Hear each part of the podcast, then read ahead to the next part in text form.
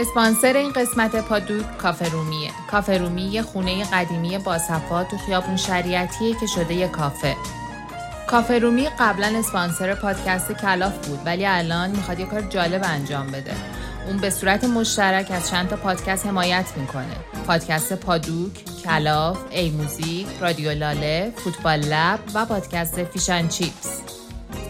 اینجوری هم تبلیغ موثرتری برای کسب و کار خودش می‌کنه و هم از پادکست های بیشتری حمایت می‌کنه. امیدواریم اسپانسرهای دیگه از این شیوه استفاده کنن. لینک صفحه اینستاگرام کافه رومی رو می‌تونید توی توضیحات این قسمت پیدا کنید. پادوک. پادکست کتابخانی سلام. شما به پادوک 11 گوش می‌کنید. توی این قسمت به سراغ ادبیات فرانسه میریم و داستانی از مارسل امه رو می‌خونیم. مارسل امه سال 1902 در روستایی در ایالت یون فرانسه به دنیا آمد. مادرش رو در دو سالگی از دست داد. پیش پدر بزرگ و مادر بزرگ و بعد از اونها پیش داییش زندگی کرد. تا اینکه توی ده سالگی به شهر دول پیش امش رفت. در بهبوهای جنگ جهانی اول به سربازی رفت و در بازگشت در دانشکده پزشکی ثبت نام کرد. ولی نتونست توی این رشته دووم بیاره و دانشکده رو رها کرد. به شغلهای دیگه رو آورد مثل کار در بیمه، بانک، روزنامه نگاری 25 ساله بود که با تشویق خواهرش اولین رمانش رو منتشر کرد توی 27 سالگی با انتشار کتاب سومش میزی برای مردگان به شهرت رسید از این به بعد نوشتن به شغل تمام وقتش تبدیل شد مقاله، داستان کوتاه، نمایشنامه و رمان می‌نوشت و منتشر می‌کرد. دهه سی از یکی از رمانهاش به نام خیابان بینام فیلمی ساخته شد که خودش در تدوین فیلمنامه مشارکت داشت. بعد داستانی به اسم قصه های گرگن به هوا برای کودکان نوشت. امه نویسنده پرکاری بود و کتاباش فروش خوبی داشتند. اون شخصیت مرموزی برای خودش ساخته بود. زیاد توی جمع نویسنده ها وارد نمی‌شد. توی مسائل سیاسی دخالت نمی‌کرد و استقلال فکری خودش رو حفظ کرده بود.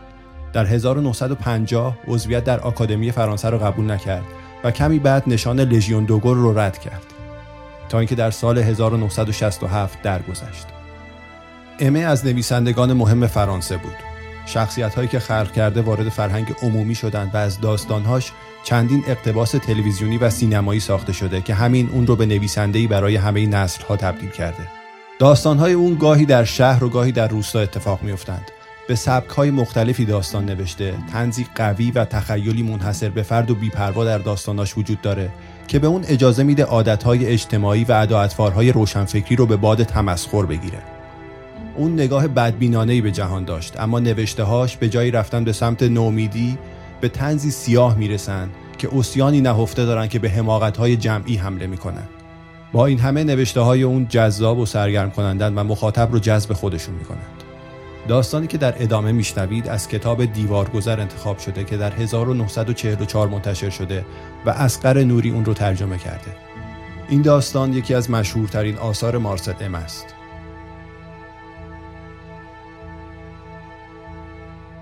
بشنوید داستان دیوارگذر رو.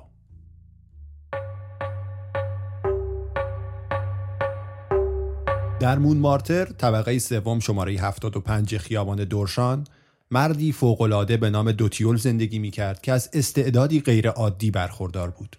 می توانست از میان دیوارها بگذرد بی آنکه این عمل آسیبی به او برساند. او یک عینک بی دسته می‌زد، ریش بزی کوچک و سیاه رنگی میگذاشت و کارمند درجه سه وزارت ثبت اسناد بود. زمستانها با اتوبوس به اداره می‌رفت و در فصلهایی که هوا خوب بود با کلاه ملون خود مسیر را پیاده طی می کرد. دوتیول هنگامی متوجه قدرتش شد که تازه به 43 سالگی پا گذاشته بود. یک شب قطع کوتاه مدت برق او را در راهروی ورودی آپارتمان کوچک مجردیش گیر کرد. چند لحظه کورمار کورمار توی سیاهی راه رفت و وقتی برق آمد خود را روی پاگرد طبقه سوم یافت. از آنجا که در ورودی از داخل قفل بود این پیش آمد او را به فکر انداخت و به رغم سرزنش های عقلش تصمیم گرفت همانطور که از خانهش بیرون آمده بود بان برگردد یعنی با گذشتن از دیوار این توانایی عجیب که به نظر می رسید هیچ کدام از آرزوهای او را برآورده نمی کند لحظه ای رهایش نمی کرد و فردای آن روز شنبه با استفاده از تعطیلات انگلیسی رفت سراغ یکی از دکترهای محله تا مشکلش را با او در میان بگذارد. دکتر توانست خود را متقاعد کند که او راست می‌گوید و پس از معاینه علت بیماری را در سفتی بیش از حد دیواره به هم فشرده قده تیروئید تشخیص داد. خستگی مفرد تجویز کرد به اضافه مصرف دو عدد قرص در سال که حاوی پودر پیر تتراولانت و مخلوط آرد برنج و هورمون سانتور بود. پس از مصرف اولین قرص دوتیول بسته دارو را توی یک کشو گذاشت و دیگر به آن فکر نکرد. در مورد خستگی مفرد هم نمی‌توانست کاری بکند. فعالیت کارمندیش معمولا منظم بود و هیچ افراطی در آن وجود نداشت و اوقات فراغتش هم که صرف خواندن روزنامه و کلکسیون تمرش می‌شد انرژی زیادی از او نمی گرفت. بنابراین پس از گذشت یک سال قدرت گذشتن از دیوار را در خود حفظ کرده بود. ولی هیچ وقت از آن استفاده نمی کرد مگر به طور اتفاقی. چون زیاد اهل ماجراجویی نبود و قدرت تخیل ضعیفی داشت. حتی به فکرش هم خطور نمی کرد که جور دیگری وارد خانه شود جز از طریق در. آن هم بعد از آنکه آن را با استفاده از کلید به راحتی باز کند.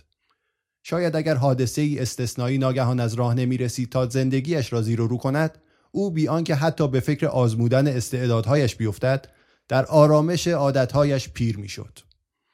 معاون ادارهشان موسیو مورون به کار دیگری فراخوانده شد و شخصی به نام موسیو لکویه جای او را گرفت که بسیار کم حرف بود و سبیل نازک و درازی داشت.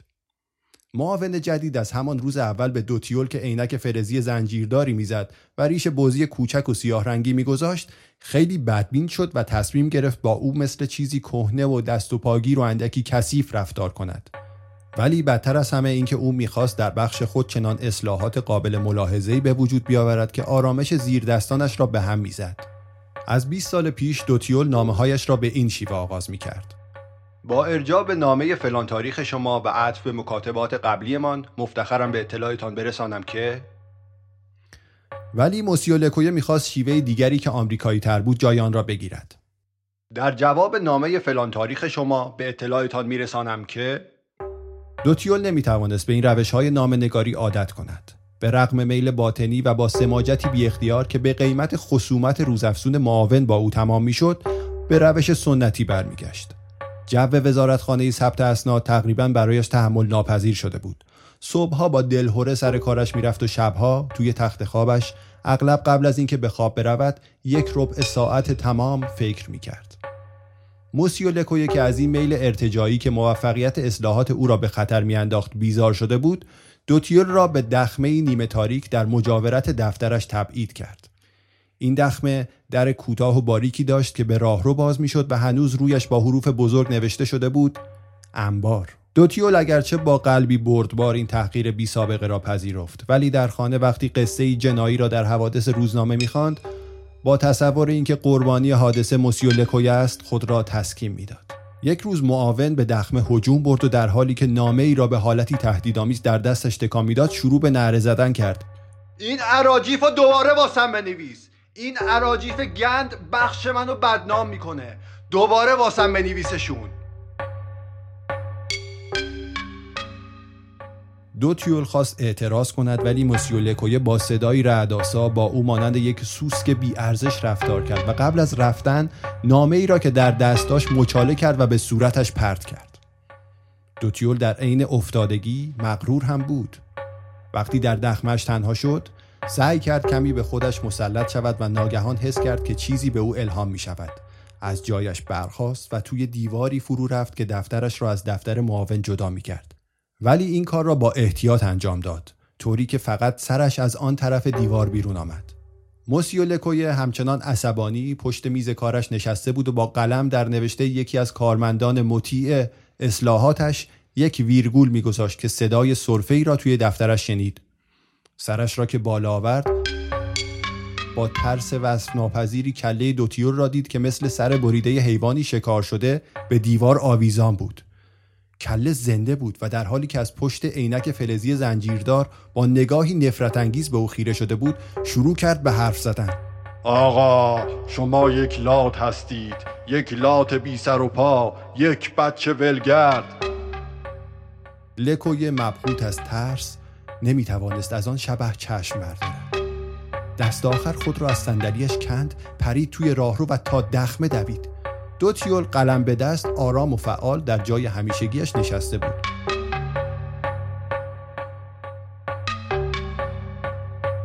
معاون مدت زیادی او را تماشا کرد و بعد از آن که با تته پته چیزهایی گفت دوباره به دفترش برگشت. تازه نشسته بود که کله دوباره روی دیوار سبز شد. آقا شما یک لات هستید یک لات بی سر و پا یک بچه ولگرد. فقط در طول همان روز کله ترسناک 23 بار روی دیوار ظاهر شد و طی روزهای بعد نیز به همین ترتیب. دو تیول که از این بازی خوشش آمده بود دیگر به دشنام دادن به معاون بسنده نمی کرد. با صدای بلند حرفهای تهدیدآمیز نامفهومی می‌زد. مثلا با صدای گرفته ای که با خنده های شیطانی مخلوط می‌شد فریاد می‌زد. گرو گرو. یه نیمه گرگ. یه نیمه گرگ که پرسه می‌زنه و لرزشش جغدار رو میپرونه. معاون بیچاره با شنیدن این حرفها کمی بیشتر رنگش میپرید. کمی بیشتر نفسش بند میآمد. موهای سرش کاملا سیخ می‌شد و عرق ترس بر پشتش مینشست. روز اول نیم کیلو لاغر شد.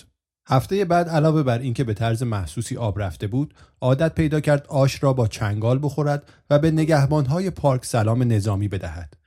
در آغاز هفته دوم یک آمبولانس آمد و او را از خانهش برداشت و به یک تیمارستان برد.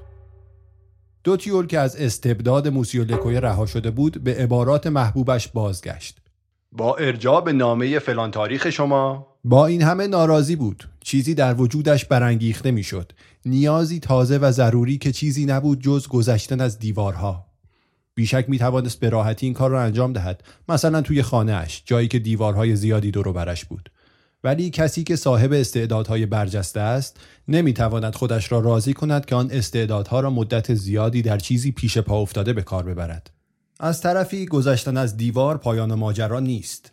این آغاز یک ماجراست که دنباله می‌خواهد پیشرفتی و دست آخر پاداشی. دوتیول این را به خوبی می‌فهمید. در خودش نیاز به شکوفایی حس می کرد میل فزاینده رسیدن به کمال و برتری و نوعی نوستالژی که چیزی بود مثل دعوت از پشت دیوار. بدبختانه او یک هدف کم داشت. با خواندن روزنامه مخصوصا بخشهای سیاسی و ورزشی که به نظرش فعالیت‌های آبرومندانه ای می آمدند دنبال چیزی میگشت که الهام بخش او باشد.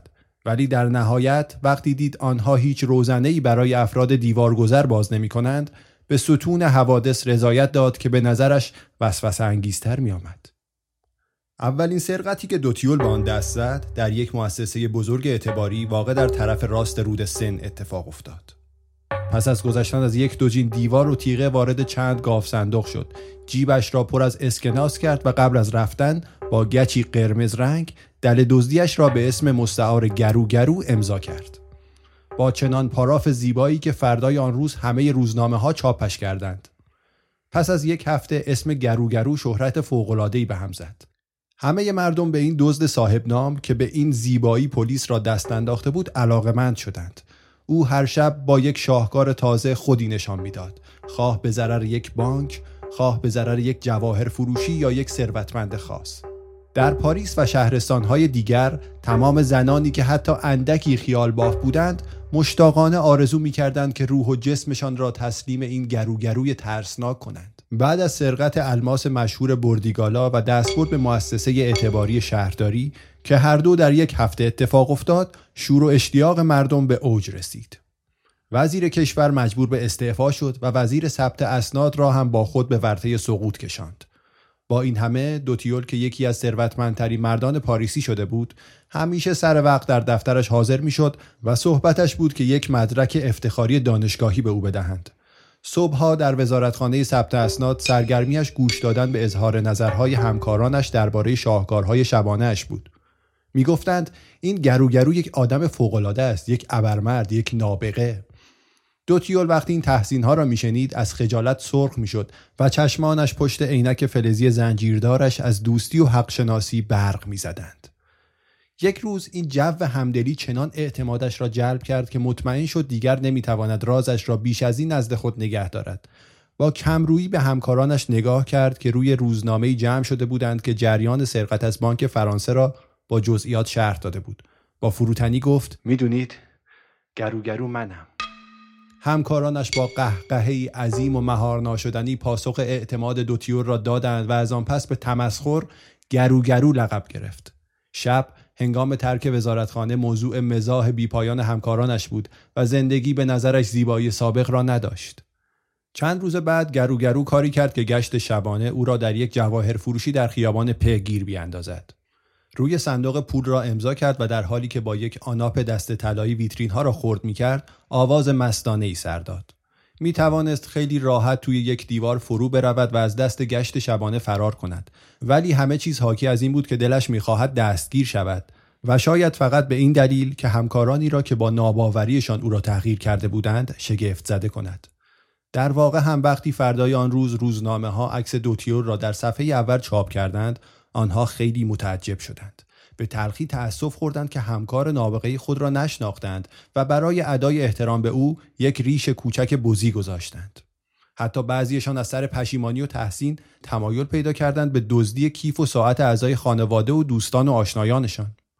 لابد اینطور قضاوت خواهید کرد که تسلیم کردن خود به پلیس برای متعجب کردن چند همکار یک سبکسری بزرگ است و شایسته مردی استثنایی نیست. ولی این محرک ظاهری اراده فقط جزء بسیار کوچکی از این تصمیم بود. دوتیول با چشپوشی از آزادی گمان می کرد که تسلیم میل خودپسندانه انتقام می شود ولی در واقع فقط در سراشیبی تقدیر افتاده بود. برای مردی که از دیوار میگذرد هیچ پیشرفتی وجود ندارد مگر اینکه حداقل برای یک بار هم که شده زندان را تجربه کند. دوتیول وقتی وارد زندان شد حس کرد که دست تقدیر او را در ناز و نعمت انداخته است. کلفتی دیوارها برایش یک خوراک واقعی بود. درست فردای روز حبسش نگهبانها با حیرت متوجه شدند که زندانی میخی به دیوار سلولش زده و یک ساعت طلایی از آن آویخته که متعلق به رئیس زندان بود. او نمی‌توانست و یا نمی‌خواست فاش کند که چطور این شیعی وارد سلول شده است. ساعت به صاحبش برگردانده شد و فردای آن روز جلد اول ستوفنگدار را از بالای تخت گروگرو پیدا کردند که از کتابخانه رئیس به امانت برداشته شده بود. پرسنل زندان توی بد دردسری افتاده بودند. علاوه بر این نگهبانها شکایت می‌کردند که لگتهایی به ما تحتشان می‌خورد که مبدعش مشخص نیست. به نظر می رسید که دیوارها دیگر گوش که نه بلکه پا دارند. یک هفته از حبس گروگرو میگذشت که یک روز صبح وقتی رئیس زندان وارد دفترش شد این نامه را روی میزش پیدا کرد. آقای رئیس با ارجاع به گفتگویمان در هفدهم ماه جاری و عطف به مجموع بازپرسی هایتان در پانزدهم ماه می سال گذشته مفتخرم به اطلاعتان برسانم که بنده به تازگی خواندن جلد دوم ستوفنگدار را به پایان رساندم و در نظر دارم امشب بین ساعت 11 و 25 دقیقه و 11 و 35 دقیقه فرار کنم. از شما تقاضا دارم آقای رئیس احترامات فائقه بنده را قبول فرمایید گرو گرو دوتیول به رغم مراقبت های شدیدی که آن شب از او به عمل می آمد در ساعت یازده و نیم فرار کرد. صبح روز بعد خبر آزادیش شور باشکوهی در همه جا برانگیخت. با این همه دوتیول بعد از دست زدن به سرقتی تازه که او را به اوج شهرت رساند به نظر می رسید که کمتر در قید مخفی شدن بود و بدون هیچ احتیاطی وسط مونمارتر رفت آمد می کرد. سه روز پس از فرار کمی پیش از ظهر توی کافه رو در خیابان کلنکور وقتی با دوستانش شراب سفید لیمویی می‌خورد دستگیر شد. گروگرو دوباره به زندان برگردانده شد و در سیاهچال تاریکی با سه برابر چفت و بست حبس شد. ولی همان شب از آنجا فرار کرد و رفت در آپارتمان رئیس توی اتاق مهمان خوابید.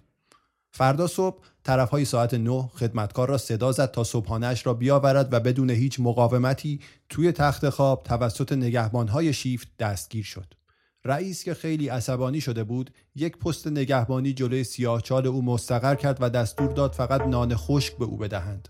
طرفهای ظهر زندانی در رستوران مجاور زندان ناهار خورد و پس از نوشیدن قهوهش به رئیس تلفن کرد. الو آقای رئیس شرمندم ولی چند لحظه پیش وقتی داشتم بیرون می اومدم یادم رفت کیف پولتون رو بردارم. واسه همین حالا تو رستوران گیر افتادم. لطف می‌کنین یه نفر رو بفرستین صورت حسابو بپردازه؟ رئیس خودش با عجله به آنجا رفت و چنان عصبانی شد که با صدای بلند فحش و ناسزا سر داد.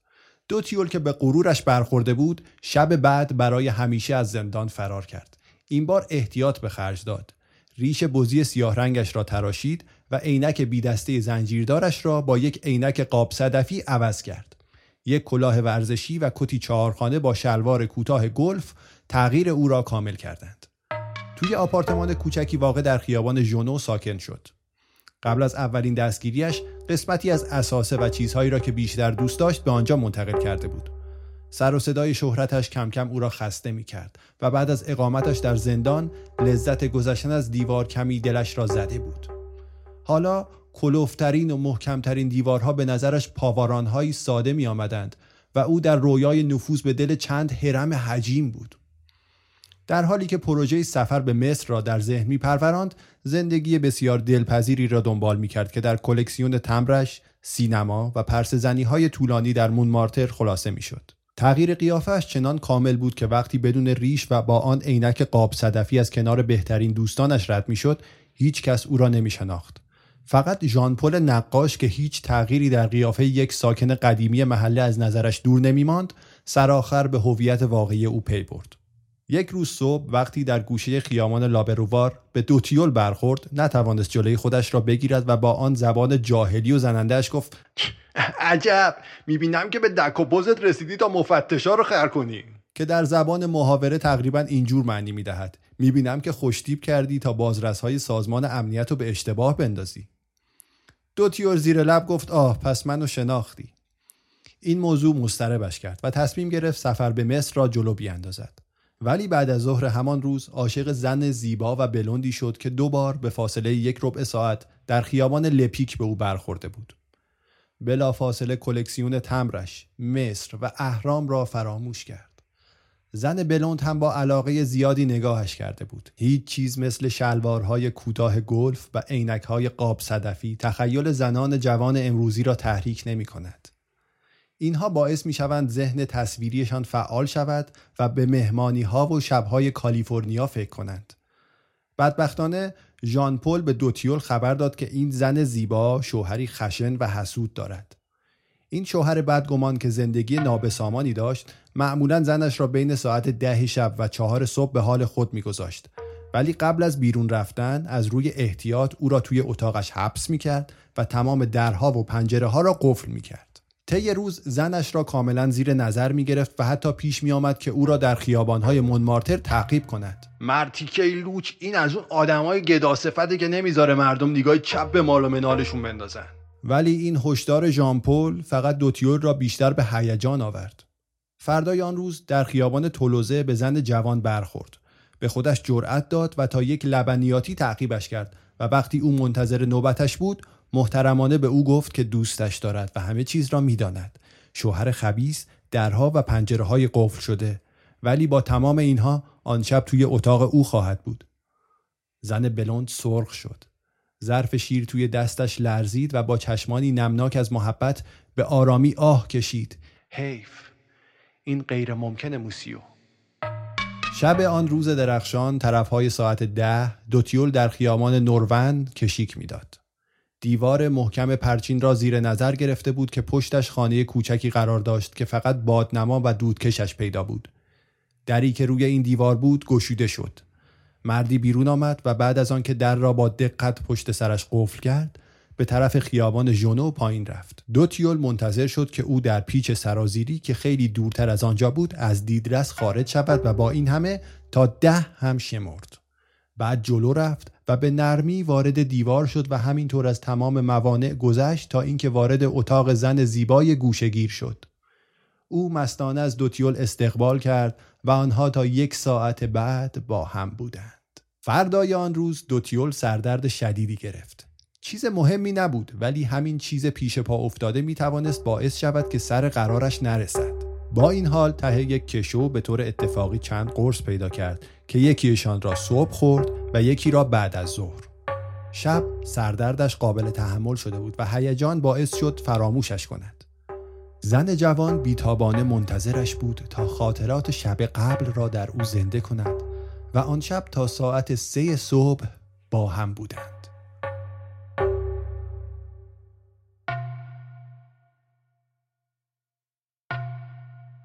دوتیول وقتی از تیغه ها و دیوارهای خانه میگذشت تا بیرون برود روی کفلها و شانه هایش مالشی غیر عادی را حس کرد. با این همه زیاد به آن اعتنا نکرد. از طرفی وقتی وارد دیوار حصار شد به وضوح نیروی مقاومی را حس می کرد به نظرش می آمد که توی ماده حرکت می کند که هنوز مایه است ولی رفته رفته قلیستر می شود و با هر تقلای او قلزتش بالا می رود. بعد از آنکه کاملا توی دیوار جا گرفت دید که دیگر جلو نمی رود و با وحشت یاد دو قرصی افتاد که طی روز خورده بود آن قرص ها که گمان کرده بود آسپرین هستند در واقع حاوی پودر پیرت تتراولانت بودند که پارسال دکتر تجویزشان کرده بود اثر این دارو با اضافه شدن به خستگی مفرد ناگهان خود را نشان می‌داد. دوتیول انگار درون دیوار منجمد شده بود. او هنوز هم آنجاست. یکی شده با سنگ. در ساعتی که هیاهوی پاریس میخوابد شب زندهدارانی که خیابان نورون را پایین میآیند صدایی خفه را میشنوند که گویی از دل قبر میآید گمان می‌کنند که این صدا ناله بادی است که در چهار راه بوت نفیر می‌کشد این صدای گرو گرو دوتیول است که از عاقبت زندگی با شکوهش و حسرت عشقهای بسیار کوتاهش شکوه می کند. بعضی از شبهای زمستان ژامپل نقاش گیتارش را بر می دارد و در دل انزوای پرتنین خیابان نورون پیش می رود تا زندانی بینوا را با ترانه ای دلداری دهد. نوتها از انگوشت های کرخت به پرواز در می آیند و مثل قطرات محتاب در دل سنگ فرو می روند.